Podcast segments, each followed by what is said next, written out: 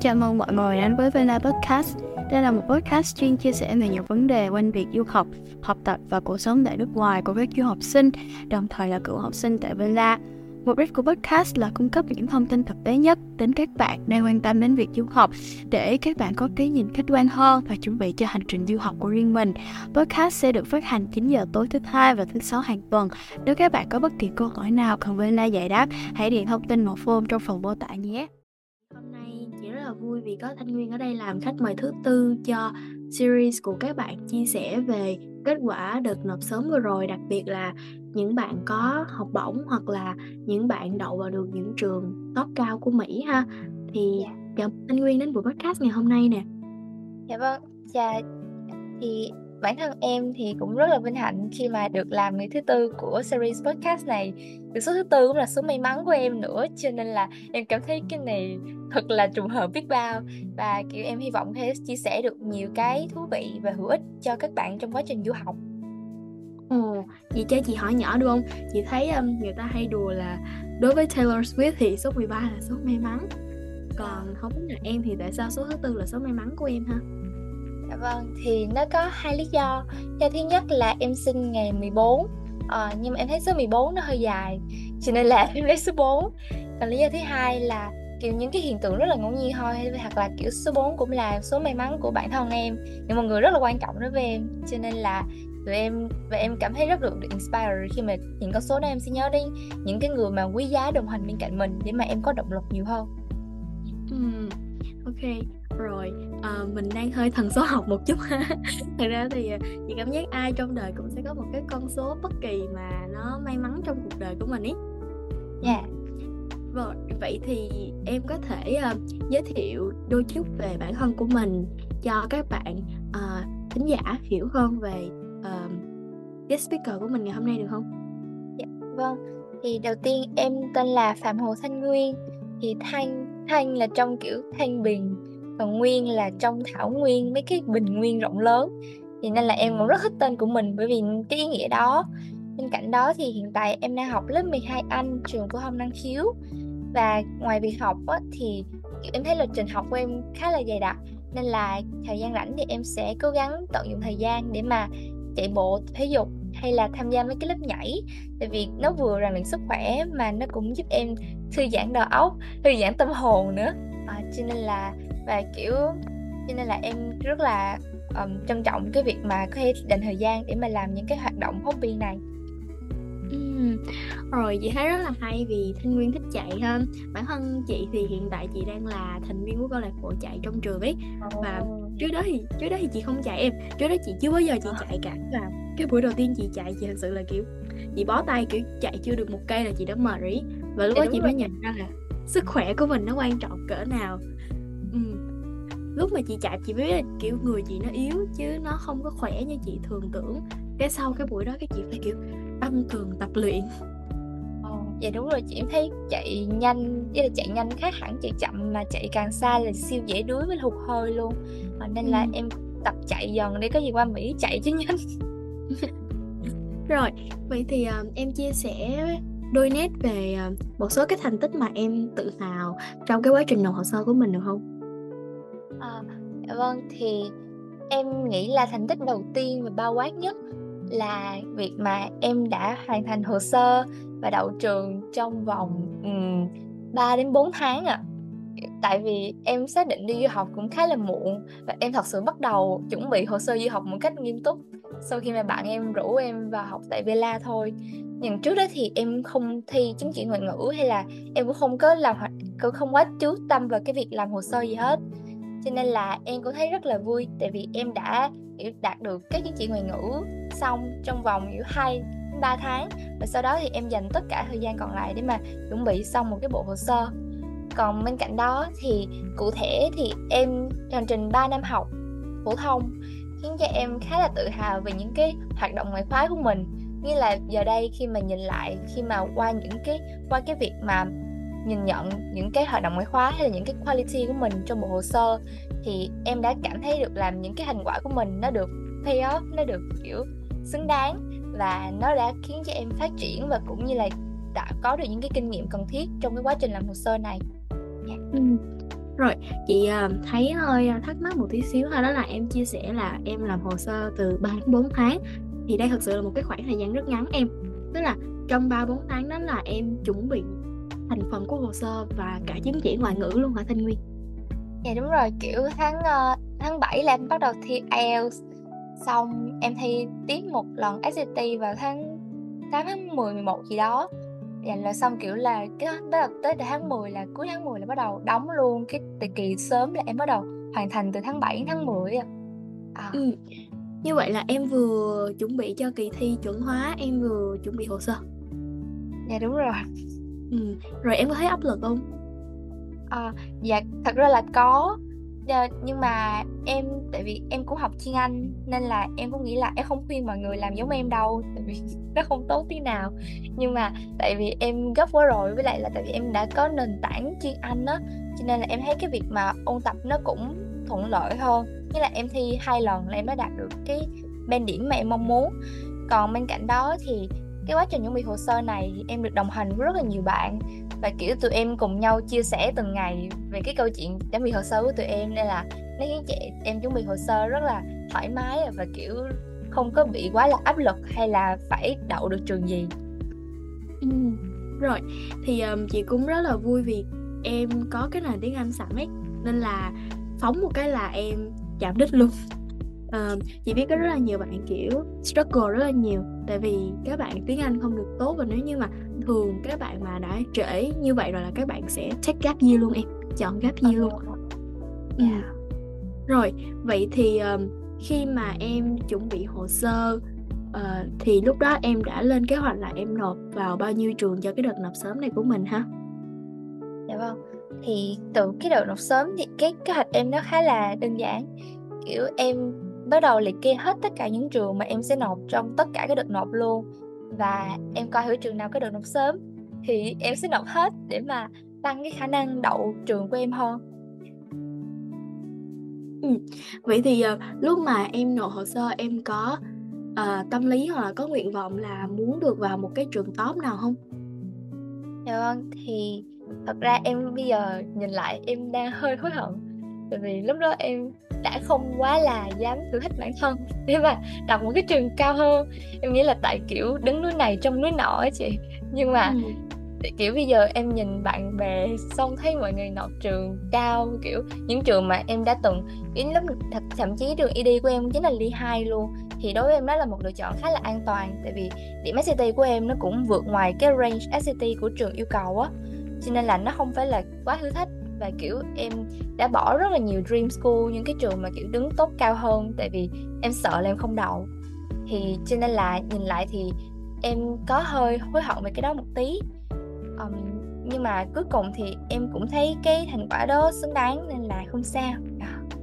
ừ thật ra thì chị thấy cũng không sao ha tại vì ờ, khi mà nghe nói là thanh nguyên đậu ly hai á thì chị thấy khá là ngạc nhiên. Tại vì từ trước tới giờ ở Vela hình như là chị không biết là có bạn nào đậu ly 2 chưa nhưng mà các bạn khóa năm trước thì đa số apply ly 2 là sẽ bị rớt ừ. Ờ. cho nên là chị nghĩ Thanh Nguyên là một trong những bạn hiếm hoi ở Vela đậu vào ly 2 chị nghĩ ly 2 cũng là một trường có cái tỷ lệ nhận khá là căng thẳng bởi vì cái rank của nó cũng vòng vòng trong top 50 ừ, dạ em cảm ơn chị ừ. rồi vậy thì uh, ngoài ly 2 ra thì em có lựa chọn nộp hồ sơ vào những trường nào nữa không ha Dạ vâng, thì trong cái lúc mà em bắt đầu xác định trường nộp á thì em sẽ đi qua những thì đầu tiên là em phải qua những cái yếu tố như là cái mức tiền còn lại mà nếu mà trường cho financial aid là hỗ trợ tài chính mà gia đình em phải trả là bao nhiêu. Rồi em lựa chọn theo cái bang cái cái bang mà trường nó ở nó có an toàn hay không hay là kiểu cấp phân biệt chủng tộc không. Tại vì em rất là sợ những cái yếu tố về an toàn cho bản thân. Rồi và sau đó thì khi đó thì tại vì em thấy cái mức tiền đó nó cũng sẽ giới hạn rất là nhiều cho cái lựa chọn về trường của mình. Thì lúc đó em đã nộp đợt sớm cỡ 10 trường và có một vài trường hầu hết là các trường NU và một vài trường LAC như là DePaul hoặc là USF Ừ, rồi. Vậy thì à, khi mà em apply vào các trường này thì em đã có intended major hay là ngành học dự định của mình là gì hả? Dạ vâng, thì ngay từ ban đầu em đã lựa chọn ngành học là finance. Tại vì cái lý do nó cũng khá là em thấy khá là thú vị là em xác định mọi thứ luôn trẻ hơn mọi người. Cho nên là khi mà em được chọn ngành học á, thì phải đến cái lúc mà em được bắt đầu làm hồ sơ em mới bắt đầu nghĩ lên thích ngành gì. Wow. Sau đó thì em nhận ra là hầu hết các ngành còn lại em đều không thích. Và khi đó thì cái ngành finance những cái nhóm ngành kinh tế nó là những cái ngành mà em cảm thấy có hứng thú vừa đủ chứ cũng không thật sự là đam mê ngay từ đầu nhưng mà sau đó thì em đã bắt đầu tìm hiểu nhiều hơn về ngành bắt đầu kiểu làm mấy coi mấy cái khóa học hay là coi những cái chương trình học cụ thể ở từng trường và tìm hiểu um, cái Coursera hay là mấy cái khóa học của Google á thì bắt đầu em cảm thấy thật sự yêu thích finance và cảm thấy việc được mình lựa chọn ngành này là đúng đắn. Ừ, vậy thì tại sao em lựa chọn là apply vào ngành tài chính của Đại học Lehigh ha? Dạ vâng, thì khi mà em sau khi đã xác định được trường những cái trường phù hợp và ngành rồi thì đầu tiên là em sẽ xác định dựa theo ranking xếp hạng. Thì để cụ thể hơn là em đã coi những cái ngành những cái trường nào mà có xếp hạng về ngành finance cao thì trong đó em thấy có Lehigh là một trong những cái trường mà em có thể apply vào được rồi bên cạnh đó thì em cũng coi những tiêu chí như là cái khả năng mà sau khi ra trường sẽ kiếm được việc, khi mà là học sinh early hay là bao nhiêu, rồi hay là những cái bang phát triển về ngành finance. Thì em thấy Pennsylvania là cái bang mà ở trường Lehigh ở, thì có xếp hạng, có cái sự phát triển khá là cao về ngành finance, hoặc là những cái cơ hội để mà được chuyển sang New York hay là những cái thủ phủ tài chính của Mỹ á. Cho nên là và với cái mục tiêu ngay từ đầu là sau khi mà tốt nghiệp sẽ được kiếm tiền để bù lại kiếm tiền đi học luôn. Em rất là passionate với việc kiếm được việc sau khi ra trường. Cho nên là em đã tập trung vào những cái tiêu chí những chương trình thực tập hay là cái khả năng kiếm việc và tiền lương ngay khi ra trường của ly 2 để mà lựa chọn trường. Ừ, rồi, Ôi chị rất là ngưỡng mộ. Thanh Nguyên ở cái chỗ là em lên chiến lược hoàn toàn luôn là em muốn là mình cần cái gì khi mà mình đi học để mình chọn một cái trường nó có cái vị trí địa lý nó phù hợp với cái cần cái nhu cầu của mình tại vì chị cũng biết là có những anh chị á em uh, học tới năm 2 xong rồi các anh chị vì cái rào cản về địa lý trường nằm quá là xa thành phố cho nên các anh chị gặp khó khăn trong việc đi thực tập hay là đi làm thì uh, các anh chị phải transfer trường vào những cái trường mà nó nằm gần thành phố hơn. Dạ, yeah. oh, yeah. Ừ, như vậy thì uh, lúc mà em apply á, em trong hồ sơ của em có những gì hả? Uhm, dạ thì đầu tiên về uh, phần học thuật thì uh, hồ sơ GPA của em, em là 9.4 em giữ GPA đó trong vòng 3 đến 4 năm em không biết là em làm được như thế nào nhưng mà em đã giữ 9.4 từ năm lớp 9 đến năm lớp 12 à, ờ, bên cạnh đó thì cái chứng chỉ ngoại ngữ SAT của em là đủ một ngàn rưỡi IELTS của em là 8.0 và bên cạnh đó thì về hoạt động ngoại khóa thì trong thời gian qua, tại vì em cũng không quá là nghiên cứu sớm á, nên là những hoạt động khóa của em nó đánh về rất là nhiều mảng. Ra thì em hơi hối hận về tiêu chí này nha, nhưng mà nếu mà lật làm lại thì em sẽ tập trung vào finance nhiều hơn. Nhưng mà về các mảng nhìn chung thì em đã làm những lĩnh vực như là em đã làm trong ban chấp hành đoàn trường, làm về một cái dự án về từ thiện, dự án về nghệ thuật, vẽ tranh và bên cạnh đó thì còn làm một số dự án về TED Talk ở trường ạ. À. Ừ. Như vậy thì các dự án mà em làm ấy em đã ở trong cái department nào hả? Dạ, thì à, em ở trong rất nhiều department em cảm thấy như 3 năm phổ thông là 3 năm để mà em trải nghiệm và tìm kiếm về mình hợp cái gì và cái em tìm kiếm ra là em không hợp những cái em đã trải nghiệm nhưng mà em đã thử là một cái department đầu tiên em làm là về tổ chức sự kiện hay là em cũng đã làm về, kiểu, viết content, viết nội dung cho những cái bài đăng. Em làm về ừ, quản lý, kiểu quan hệ đối ngoại, giống như là sẽ mời nhà tài trợ hoặc là mời nghệ sĩ đến buổi biểu diễn. Và, kiểu, hầu hết tất cả những cái vị trí đó em thử qua thì em đều cảm thấy là không quá là, kiểu, em rất là trân trọng những em học được. Nhưng mà những cái đó cũng khiến cho em cảm thấy không chắc chắn về cái việc lựa chọn cái ngành học tương ứng với những trải nghiệm đó ừ. rồi chị thấy thật ra thì ờ, Thanh Nguyên cũng ờ, không phải quá hối hận về cái cái sự lựa chọn của mình đâu. Tại vì ờ, những gì mà em làm nó cũng cho em khám phá ra được là cuối cùng em thực sự thích là thích finance.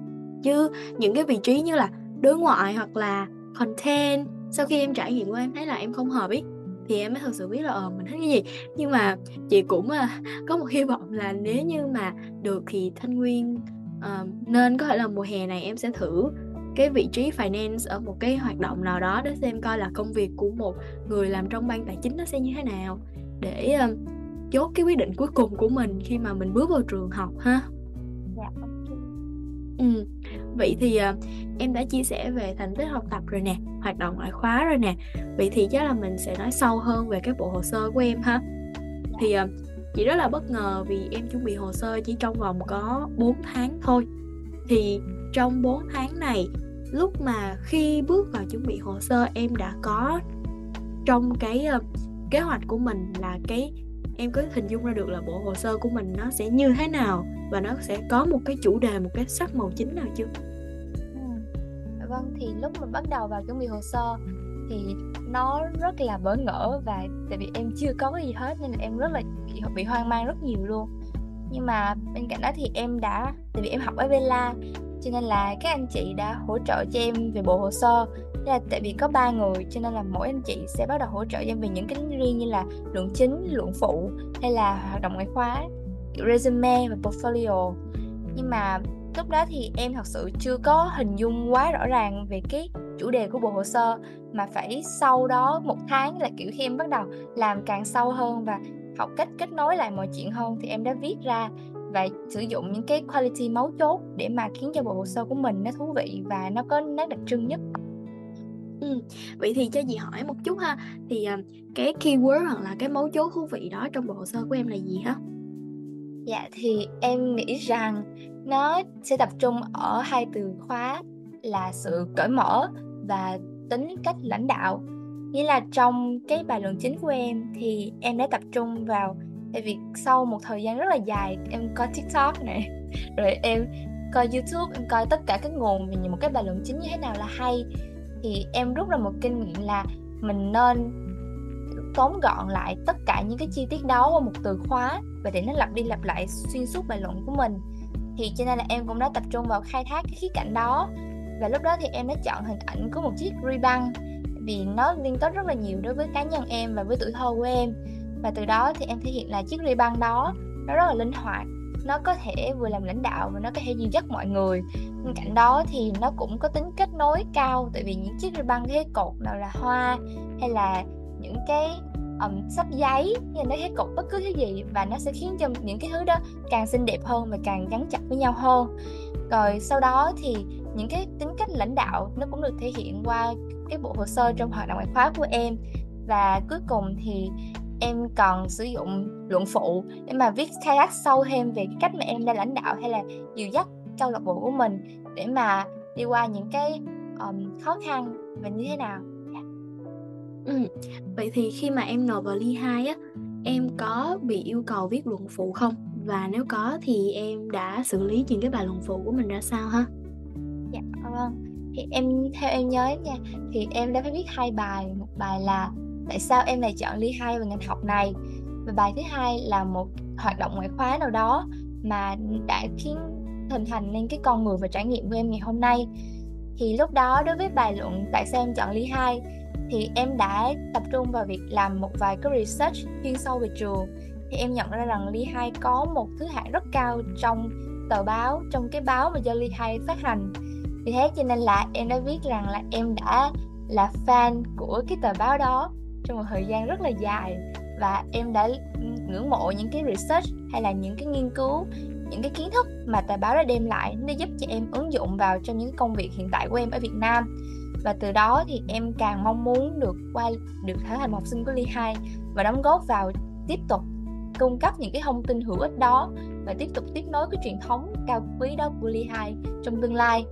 Và về cái việc tại sao em chọn ngành thì em đã chia sẻ rất là chân thật tại vì với một background làm từ một gia đình khá là truyền thống thì em đã um, em nghĩ rằng là cái việc mà những cái ngành về kinh tế em đã không được chia sẻ quá nhiều về kinh tế từ những thời gian đầu. Nghĩa là tụi em sẽ luôn được dạy là tiền dơ lắm nghĩa là nó là dơ kiểu tại vì nhiều người cầm nhiều người trao đổi mà nó còn là đồng tiền hay mê hoặc lòng người á.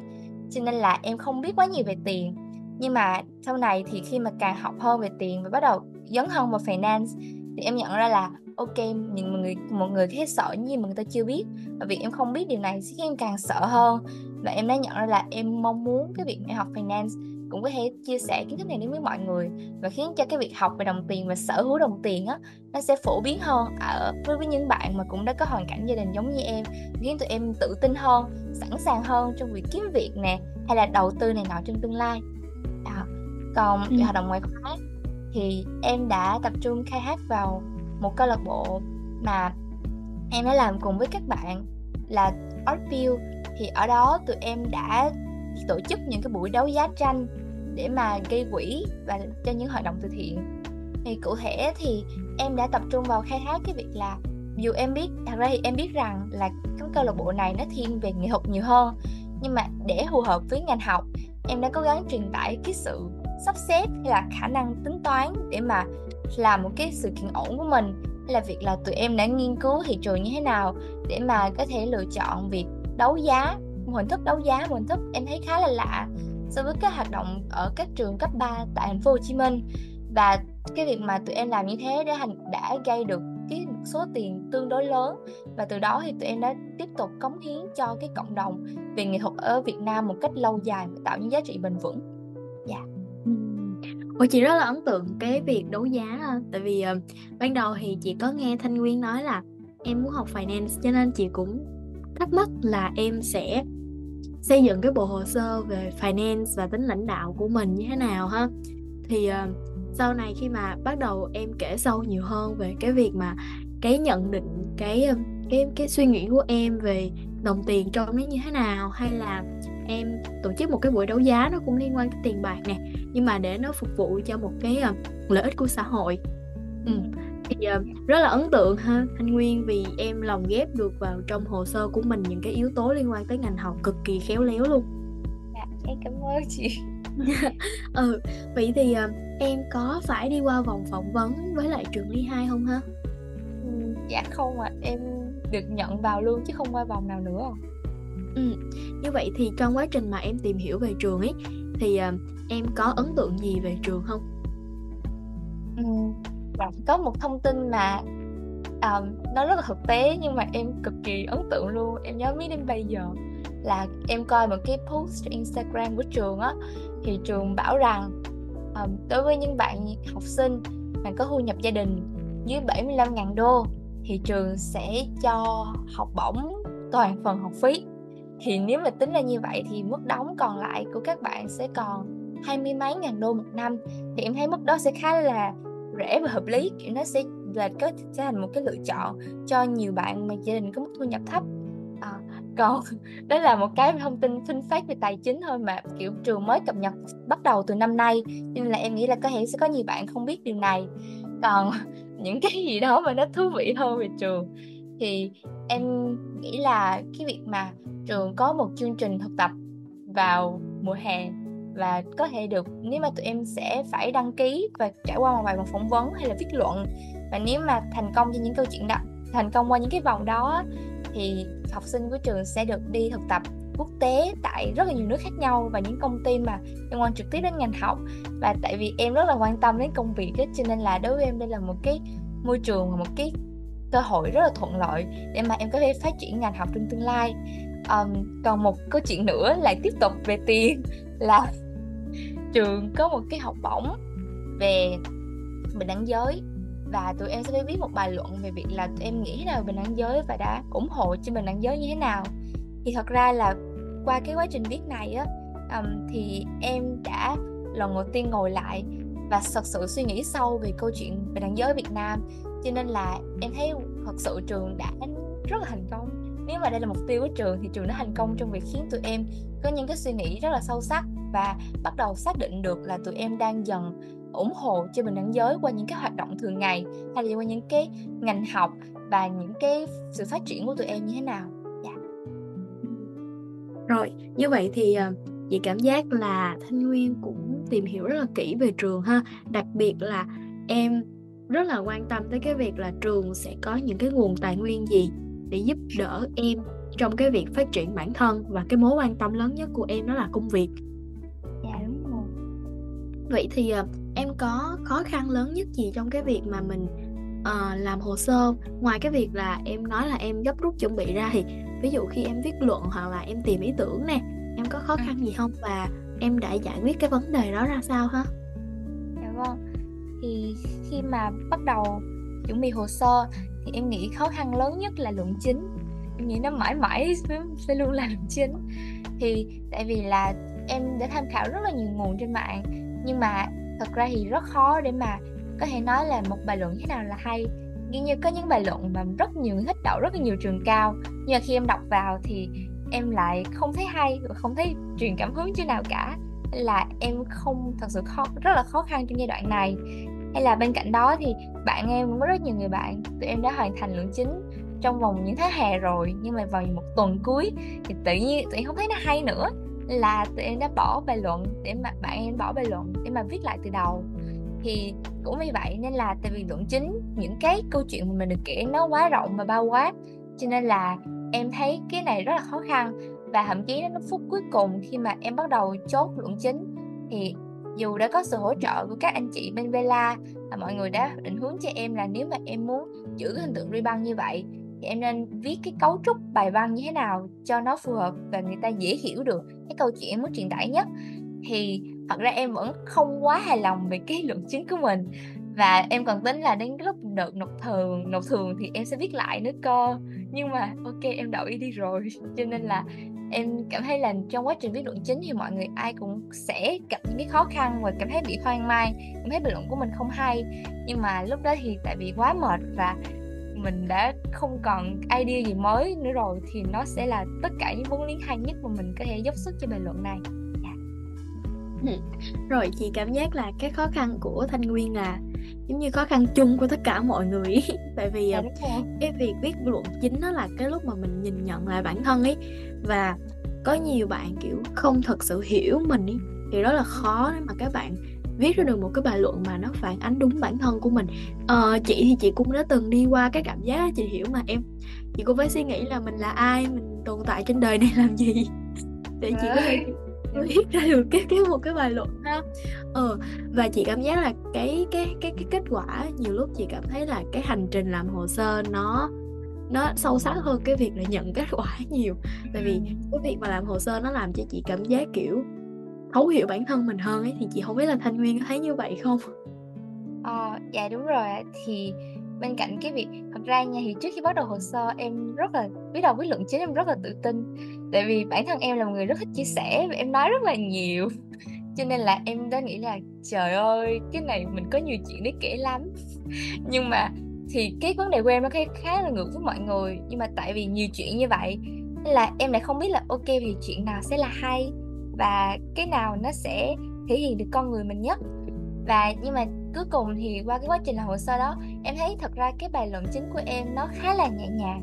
Nó không phải là một cái khó khăn gì lớn, hay là nó chỉ là những cái mẫu chuyện rất là đời thường và rất là nhỏ, nhưng mà nó lại khiến em trân trọng và nhớ.